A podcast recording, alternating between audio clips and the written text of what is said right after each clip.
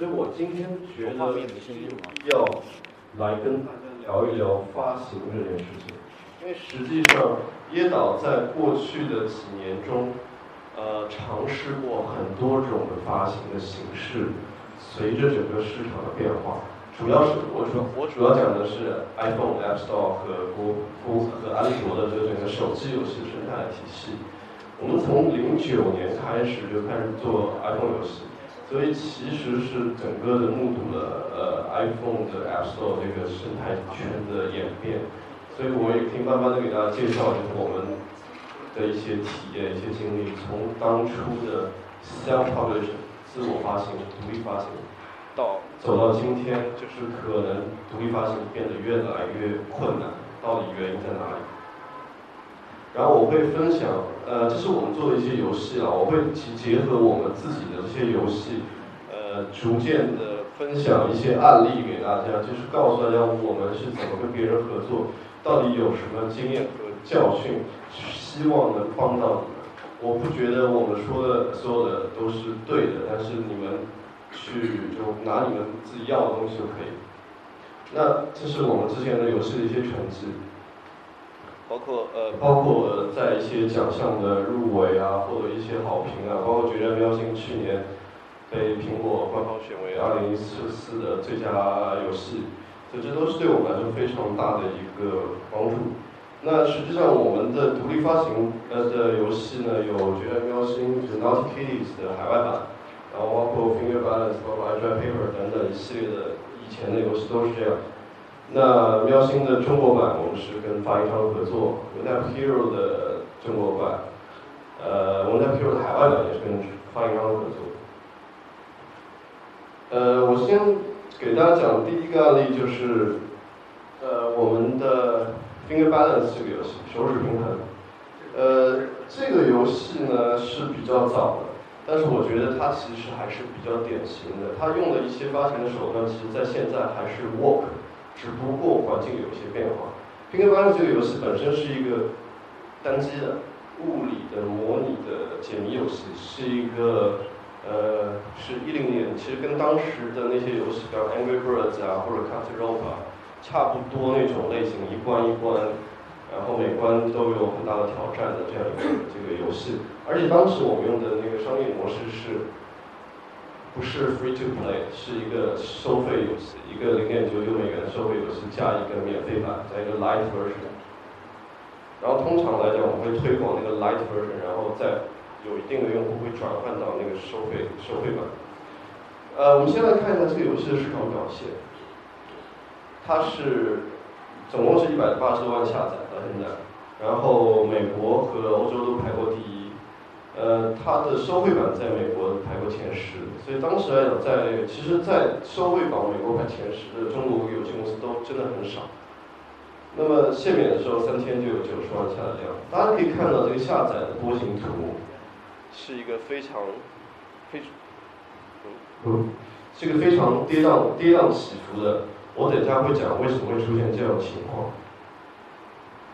那这是我们自己发行的，所以它呃上线之后，第一波的流量来自于 Apple 的 feature，Apple 推荐。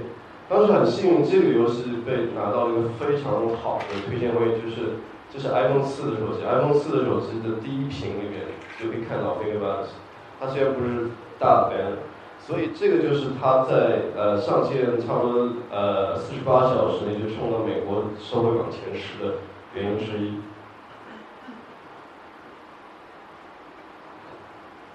呃，第二波就第一波的时候，我们基本上没有做做很大的推广，这波基本的流量是来自于苹果的推荐，其实这个这个影响力很大。第二波呢，我们做了一些呃。买广告的行为，就用户获取的行为，包括推广。那当时我们做推广的方式叫做 burst campaign。burst campaign 就是指说在短时间内买大量的用户，然后冲到网上。那这个原因就是说，可以当你到了榜上之后，你会有一个很好的曝光量，然后你就有很大的自然流自自然的呃自然流量的用户，也就是无形当中把你的获取用户的成本降低了。等于说你可能买十买买买个十，比方说 for example 十万的下载，然后你可以得到一个二十万的自然下载。所以而且在短时间内，因为苹果的那个排名规则是基于前三天和前四天的下载量的加权平数，这是当时情况。呃，另外呢，我们在这一波的推广的时候还做了很多的交叉推广。交叉推广呢，就是其实当时有很多跟我们一起在做 iPhone 游戏的其他的朋友，他们也有自己的流量。当然也包括我们自己的游戏的以前的流量。当时我们有个游戏 I Drive Paper 有差不多上呃总共是上千万的下载量，所以当时还是有一部分流量可以导入给我们的新游戏，就是这个游戏 f i n g e r Balance。呃，另外呢。我们还做了限免的活动，那限免的活动其实不是在这一波这波上升的时候，后面我们又做一波推广的时候是做限免，所以限免也是我们会做的一个呃非常频繁的一个推广手段。另外呢，我们还做活动营销，就在当时我们会从我们的用户里面去抽取一些幸运的用户，主要是海外，然后会送一台 iPhone 四。其实那个活动当时也是获得了蛮好的一个反馈。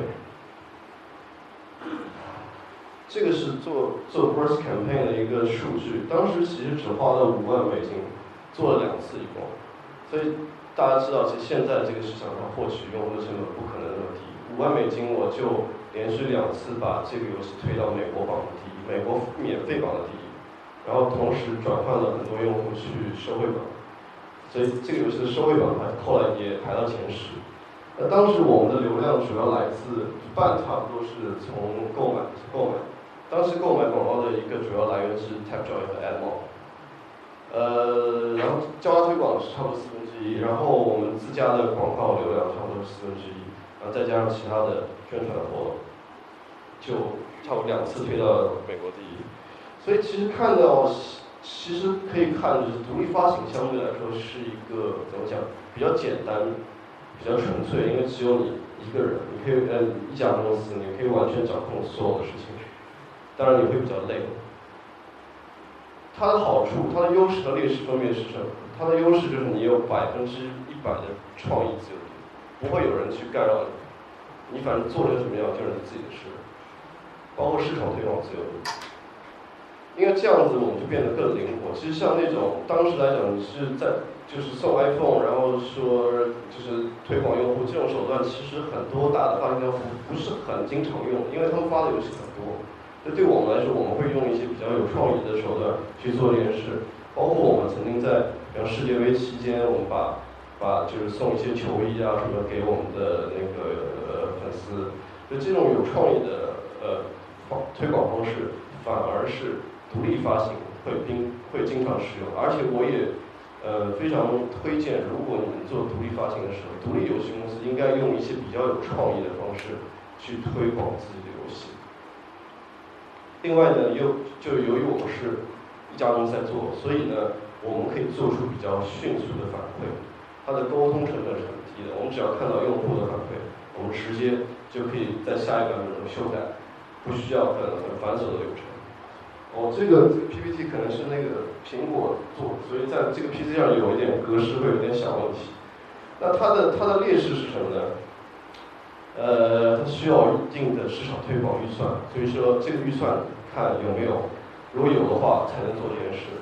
第二呢，还需要比较高质量的免费流量。所谓的免费流量就来自几个地方，一个是苹果推荐，你的游戏质量能不能上苹果推荐？第二，你有没有？比较好的，或者比较关系不错的，或者有这样一个网络可以帮你做交叉推广。对，呃，对，啊，而且当当然，它另外一个好处就是百分之一百的收入都是归你，你不用跟任何人分成，对，所以这基本上就是独立发行的一个一个一个优势和劣势，但是呢。市场变得很快，到了二零，我刚说《f i n g e r Balance》是二零一零年的作品，到了二零一二年我们在发行《我 Type Hero》就是小小白日梦这个游戏的时候，我们选择了跟发行商合作。小小白日梦顺便说一下，这个游戏就是最近刚上那个 PS Vita 国行的一个手画游戏，它其实是比较老的游戏。它二零一二年就已经跟 Chlingo 合作，在 iPhone 市场上出现。这个游戏是一个一呃比较创新的一个玩法，就是一键，然后只有一个按钮，就是点，就 tap，点屏幕可以做很多事情，可以解谜，可以可以跳跃，可以爬梯子，可以干任何事，动作解谜过关游戏。呃，而且有可爱的画风，然后有很多的关卡，有一百关。呃，我们花了十八个月去做这款游戏，三个人十八个月。那基本上是我们把很大的精力放在，等于说是赌在这款游戏上。呃，当时的一个定位是想瞄准 Angry Birds 和 Cut Rope 这样的类型，这样的一个游戏市场去做。呃，对，因为当时这样的游戏很火，这样的休闲向的游戏非常火。所以呢，我们就找了那个啊 Cutthroat 和 Angry Birds 发行商 Chlingo 来帮我们发行。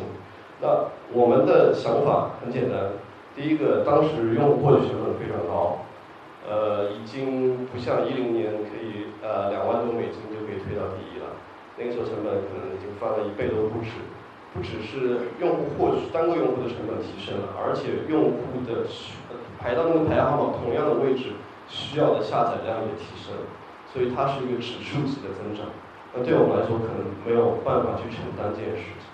所以，甚至到去年，我们自己在海外发行《决战喵星》的时候，也是我们自己发行，但我们都没有做用户获取，因为现在成本真的很高。所以，对独立发行商来说，在现在这个时间点，它的要准备的预算会非常多。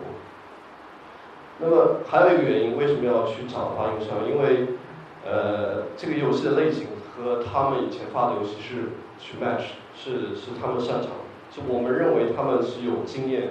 去把这样的类型的游戏发好，同而且它的商业模式也是 match。我们这个游戏也是当时也是零点九九美元的游戏，Angry Birds Carol 当时也是这样的模式，就我觉得 OK，而且他们他们也有一个比较大的优势，就是他们可以给苹果去 feature。我刚刚说自然流量也很重要，那这种免费的流量来自苹果，他们可以保证，就是他们每周可能都会拿游戏给苹果看，在在美国有人。所以说，哎，觉得可能种种的种种的条件都不错，所以我说，那我们就来合作这一次。看起来应该是好上加好，但是我们错了。呃，事实的情况就是这个游戏上线之后三个月，呃，只有三万份下载，然后后面就下滑的很厉害，呃，收入都不到成本的六分之一，所以是，但是呢。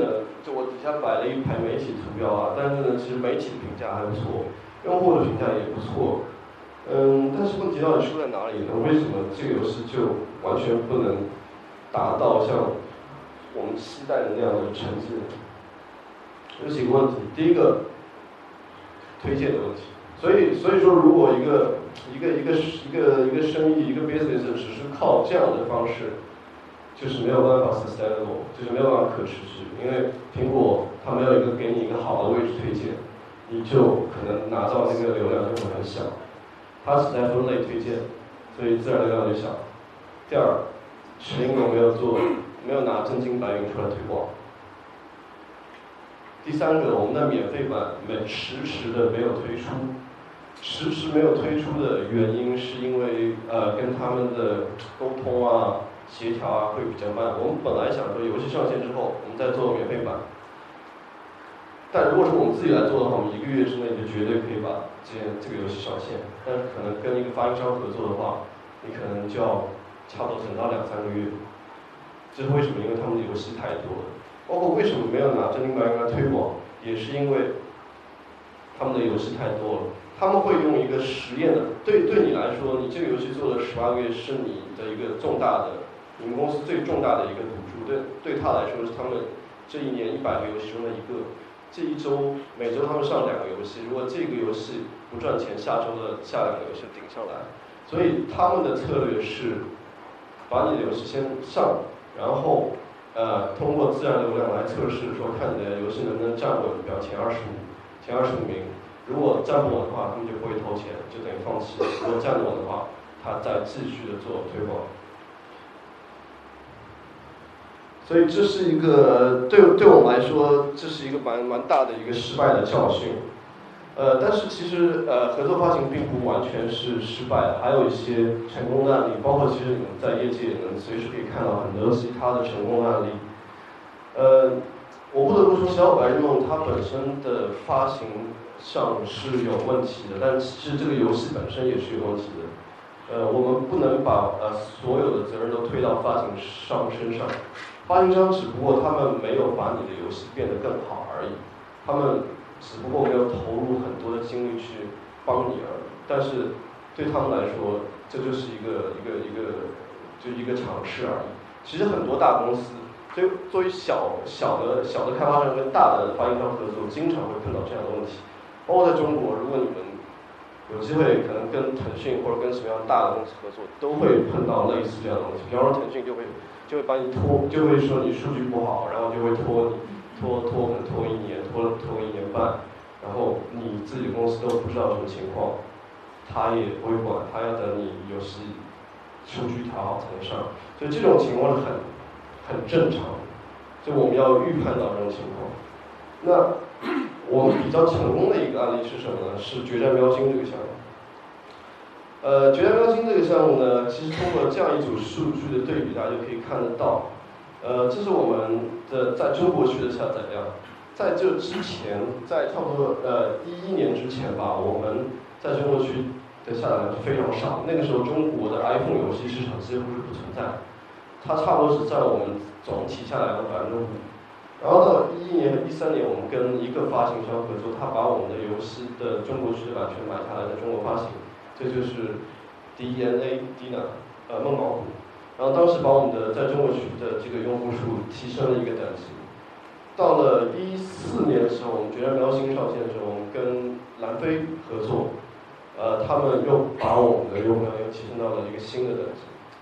所以说，其实可以看得出来。发行商还是解决了一些问题。呃，为什么我们选择像蓝飞这样是并不是特别出名的发行商？其实原因就是我们经历过小小白日梦之后，我们觉得可能我们的和发行商的关系如果能够比较对等一点会比较好。甚至如果他们更渴望好的游戏，他们来更需要我们，这样的话对于这个合作是比较有利。所以说，我们当时选择了一个比较小的或者比较新的一个发行商，就是蓝飞。那他们解决什么问题呢？就有一些非常共通的问题，我觉得所有的小的开发者都会碰到。比方说，跟渠道、跟电信运营商的商务对接这件事情。那像我们当时只有六七个人的一个一个工作室，我不可能去去对对应全全中国五十多个渠道。另外呢？市场推广，他们有自有流量，他们之前发的《爸爸去哪儿》，所以他们有自有流量。我们当时在中国的自有流量非常少。同时呢，他们还有一些预算去做广告推广。然后呢，他们还可以帮我们做 QA。QA 这件事在中国市场很重要，因为这个机型太多了，中国的安卓机型太多了。所以 QA 这部分，而且客服他们也可以做，所以整个来讲，这部分是帮到我们很多。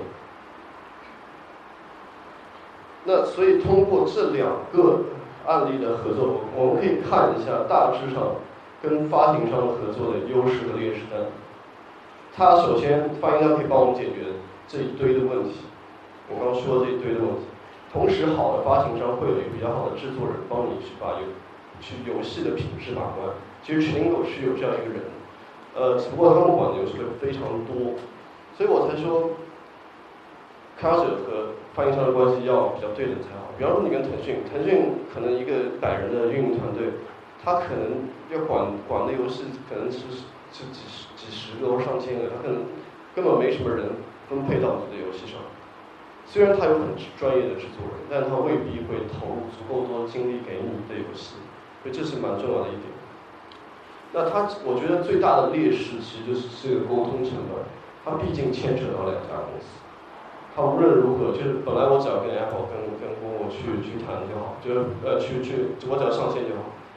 但现在你要牵扯到另外一家公司，他们要走他们的流程、他们的 QA 等等等等等一切的东西。那其实好呃，另外一方面就是有一些媒体的资源，可能是他们比较具有。可能是作为我们是没有的。比方说舔狗，他发的游戏，所有的媒体都会至少发一个 PR，发一个软文，然后会做一个 review 游戏的 review，所以整个的媒体的覆盖是蛮大的。这个是比我们自己要去做要好很多。那我们自己虽然可以去找这些媒体，但是可能很多媒体不会不会鸟我们。呃，另外呢，就是发行商会有提出各种各样的修改意见。呃，其实我我知道很多公司会就分地区在在在跟不同的发行商合作，但其实对于小公司来说，这是蛮头痛的一件事，因为不同的发行商提出来的意见会不太一样，所以你要怎么去消化他们提过来的意见？然后转换成可以执行的一个游戏的修改的 feature，所以这是一个蛮头痛的问题。你需要有很多人力去对应不同的发行商。呃，我再提一些就是签约前可以提示大家的一些东西。呃，第一个就是我刚刚说，就是对你的游戏价值的一个预判，要跟你的预期是比较一致的。那第二个是，啊，但这个这个这个这个所谓的预期怎么体现呢？我觉得，我觉得就。通过这个几个方式，一个是代理金，如果他们愿意给代理金，当然他们就已经从某个层面层面上承认了你的游戏的价值。呃，第二个就是希望让他们去承诺一些推广的力度，可以是钱，可以是承承诺投入多少钱，或者承诺说在怎么样的渠道用、怎么怎么样的方式去去推广。因为我们当时跟谁跟我合作的时候，其实都没有都没有注意这些细节。包括分成比例，分成比例当然就是，其实现在也蛮难谈的。作作为作为 GP 来讲，呃，最好我觉得对于独立游戏的研发商来讲，最好跟一个有自有流量的发行商合作，他们有一定自己的流量。因为其实我知道大多数的在座的做的游戏可能都比较注重创意，它不是一个非常。高付费率的游戏，所以其实有一些免费的流量会帮到你们的游戏很多。然后还有一个重要的是要保留你们自己的 IP。呃，我是非常不建议把 IP 给发行商的，因为对他们来说，他们拿你的 IP 是没什么价值。但你们留着 IP，你们可以做做二代、做做外传、做做续作、做周边都可以。所以 IP 是最重要的东西，你们要留在手里。另外，全球发行要非常谨慎，如果有发行商来。聊全球发行的，我觉得这是一个挺困难的事情。我其实我我都不觉得现在有哪哪一个发行商可以保证说我在全球所有的国家能保证我的发行质量。因为现在其实市场分化是越来越严重，尤其是中日韩，甚至可能南美，甚至可能北美、欧洲这些市场区域都非常大，包括东南亚。所以我是觉得可能分地区去谈发行是一个比较好的选择，但是。这个它的它的负它的它的它的问题就是说，你有没有足够多的精力去对应不同地区的发行商？所以如果让我重新来谈论它 Hero 当时的那个 deal 的话，可能我会注意到更多的这个这些细节。那还有一个更重要的问题就是，你们怎么找到他们？怎么找到这些发行商？叶导以前的策略。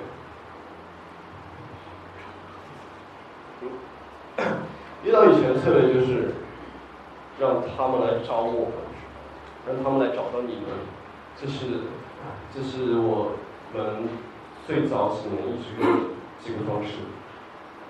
因为通常来讲，他们都是大公司，你去找他们，他们不会睬你，他们来找你就比较好谈。就是所以说，怎么让他们找到你呢？这是关键的问题。就是简单讲，就让让自己或者让自己的游戏变得更有名，更让更多人关注到。我觉得这是很重要的一点。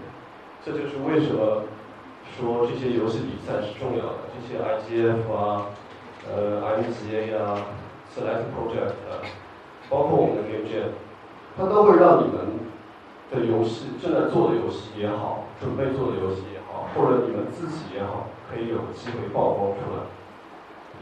Selected Project 是一个可能不少人不太知道，就 Game Connection 是欧洲的一个一个一个发行和开发者对接的一个一个活动。他们那个上面有有那个就是一个一个一个评奖，是发行商选。所以当时也是我在这活动上也看到那个呃 C w a s 他们周五木飞他们。所以其实这样的活动，我建议国内的开发者要更多的关注。这样的话，你们又会接触到很多发行商。那当然还有一些国内的活动，国内活动我没有列举出来，因为我我也不是特别了解。像这样的活动，其实我们呃顺便说一句啊，我们 NDS 公众号会定期会会会推送给大家，会提醒大家说啊最近有什么比赛，其实你们可以关注，可以参与。因为我们当年也是通过参与这些比赛来逐渐的获得一些关注，包括 IGF，IGF China 我们可能也是连续两年的提名，所以才让业界的越来越多的公司知道。包括南非知道，我们也是通过一些活动才知道。但问题是，你们也知道，就美好的事情总是会发生，就不像不像小米和雷军预期那样，就其实并不总是会发生。那么我们还是要联系他，有些时候怎么办？就就很很 handy，就很可以执行的方式就是写 email，就效率最低，通常回复的会很少。第二个是多参加游戏展会。GDC、Game Connection、Cashflow，包括 Unite，其实包括 China Joy，现在 China Joy 在上海，越来越多的国外的、国内的发展都会去，所以这样的活动还是要有，就是在在游戏完成之前，就要多去参与一些，因为我相信大多数的可能做独立游戏的人还是偏向于比较宅的，但是为了发行游戏，我们还是要走出去，不是吗？呃，而且其实国外的很多很多英帝，他们是把这些大的展会、大的这种比赛，当做他们项目的 milestone。他们在就排自己项目 schedule 的时候，就会把这些项目、把这些这些这些展会都考虑进去。比方说 IGF 的时候，IGF 三月，比方三月三十一号是 deadline，那我三月三十一号之前一定要出一个一个一个一个 playable demo 提交之类的，所以他们都会把这些东西排进去。所以我也是建议大家去比较重视这些这些活动。OK，反正关于独立发行还是出版商合作，各种方式都有利弊，这是没有一个，这没有一个定论。重点是看你们自己的状态是什么。比方说，如果是一个我们是一个试水的状态，啊，就想试一试说啊，我做游戏看看有什么反应，那其实当然就自己自己搞定就好，完全不需要发行商。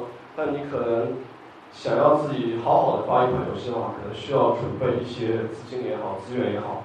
因为我认为，其实，呃，对于小公司来说，来说，App Store 的淘金期、Gold Rush 的时代已经过去了，最巅峰的那个时间时间段已经过去，现在其实是一个更多大公司在里面的一个更拥挤的状况，所以这个这个现实我们要知道，所以不就是像像像像 Flappy Bird 也好，或者像当年的 Angry Birds 也好，想要一夜爆红或者。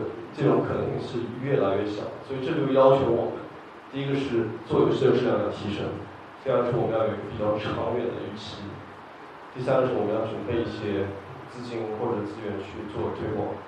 当然，与出版商合作也是另外一个比较好的选择，但尤其是要找那些对当地市场比较了解的，对于你的游戏价值比较认同的这些呃发发行商。实际上。这件这个事情其实本质上来讲，说到最后，它是一个数学数学问题。呃，它不是说随着嗯，因为通常来说，我们做的独立游戏也好，它通常可能费率会比较低，所以呢，对于我们去找发行商的时候会非常的困难。那发行商跟你讲的第一个问题就是，你这个游戏能赚多少钱？所以说这个问题最后就会变成一个数学问题。那你自己发行的话，你能赚多少钱？别人发行的话，他能赚多少钱？最后分给你。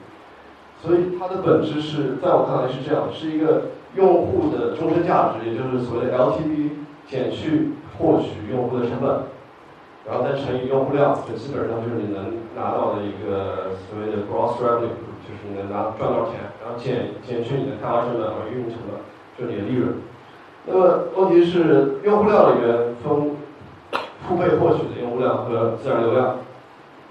呃，LTV 呢，实际上是由它有很多因素决定的，所以比较重要的是这三个因素。但其实这个公式是不对，就关于 LTV 怎么计算，你们可以自己回去 Google。但实际上 LTV 最重要的影响因素是 Updown，就是 R 就是留存率和 K 因子就是它的传播效率，就是它的社交属性，有多少人在传播它，在哪怕是 mouse to mouse 也好，哪怕是呃口口相传或者通过社交网络在传播它，就是 K 因子。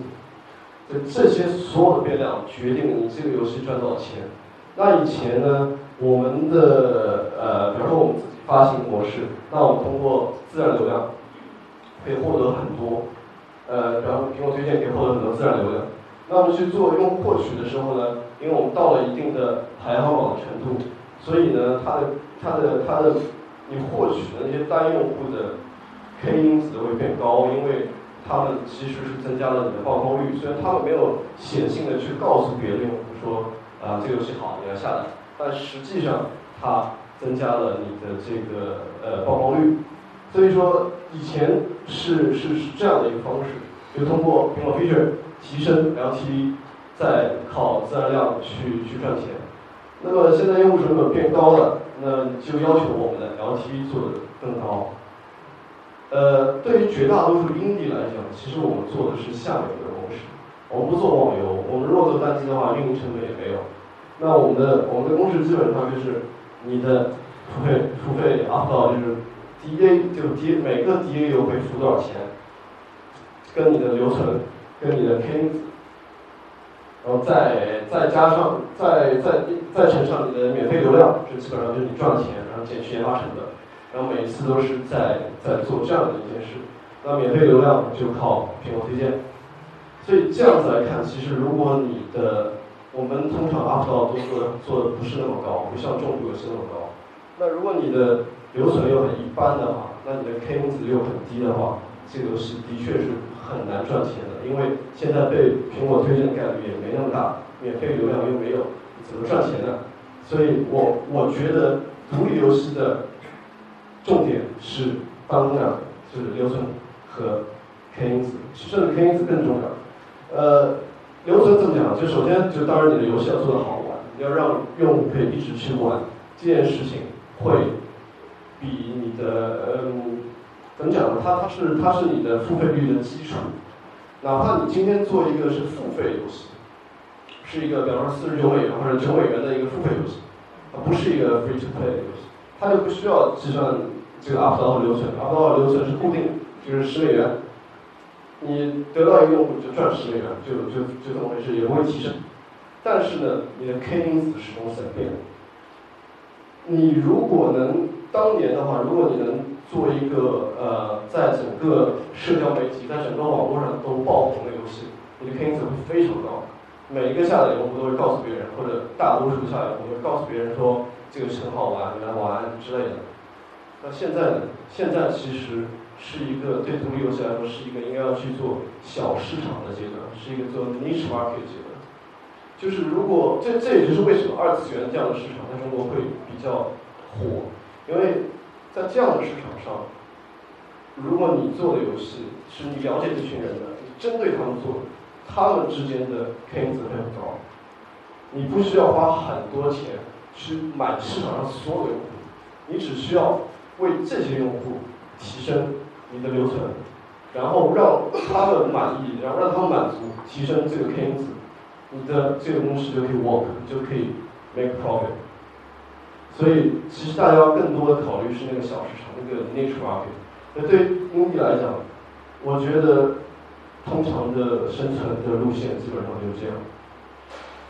好，谢谢。所以我的讲完了，所以大家有什么问题可以随时问我。谢谢。时间了。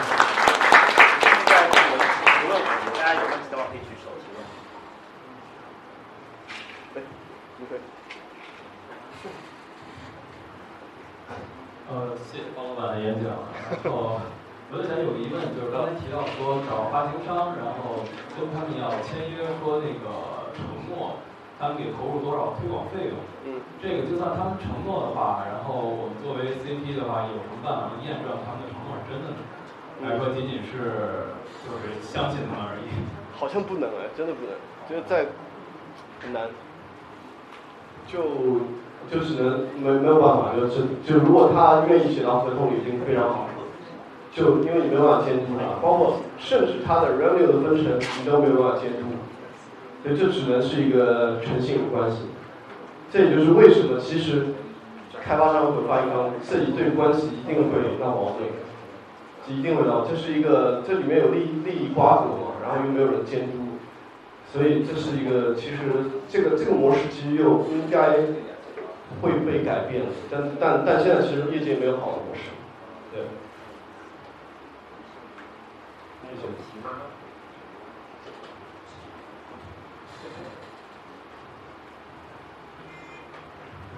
你好，问一下，就是说你现在觉得那个 App Store 的这个变现率应该比较高，所以我看你比较重视那个苹果市场，就是。安卓市场这边会有什么应对策略？就比如说像 Google Play 之外，还有亚马逊，就这样的市场，会不会好？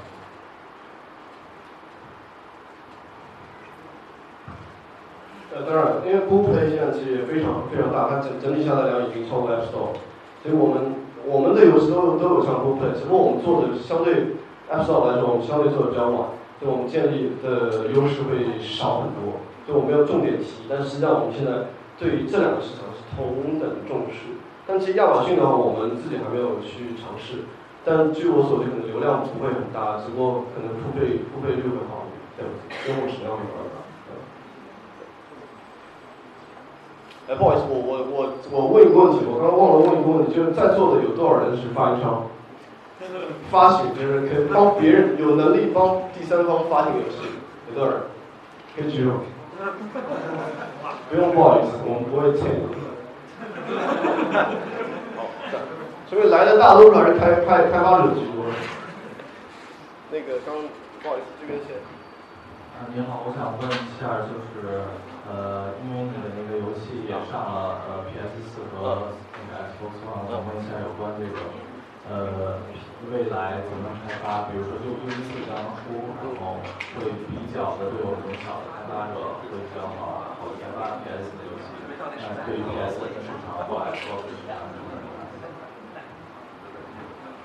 你是你是问说是国内的主机市场？问国内的开发开发者吧。OK，所以我我觉得就是现在其实真的还是对国内开发者来说，这个机会还是不错。我我觉得。我们当中的很多人应该去试一下这个市场，但是呃，坦白讲，就是以我们目前得到数据来讲，在国内，console 的游戏市场还是很不成熟，还是不足够养活一个游戏公司。所以呢，现在来做要考虑海外，那你们就知道这对你们游戏的质量的要求会。所以我我同时会建议你们同时关注 Steam，Steam 的那个用户量非常大，而且。都是非常核心的用户，所以 Steam、Xbox One 和 PS 都是非常重要的平台。只不过你们能做到那个质量就 OK。但是因为索尼和微软进来之后，我们拿到开发者的资质比以前容易，所以对我们来说，我们迈向那个市场的门槛比以前低。对。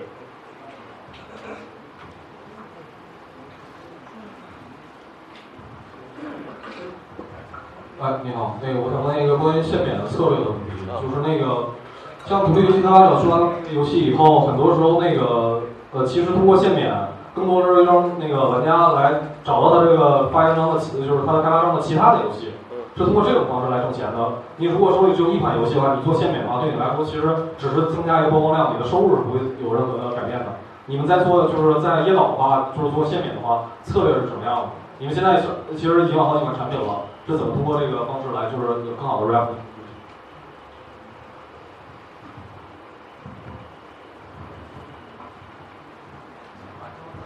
就首先限免这件事，其实你们会关注到，如果关注这几年的话，会发现现在其实越来越少，因为现在绝大多数游戏都转成那个 free to play。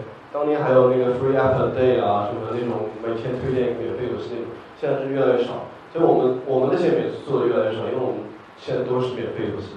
有没有所谓限免不限免的问题，但在在当时来讲做限免，跟你说差不多。第一个就是，呃，去推广我们的新游戏。如果如果我们新游戏上线的话，我们老的游戏会限免，这样会带来一个大量的自然流流量在老游戏，然后再转到新游戏。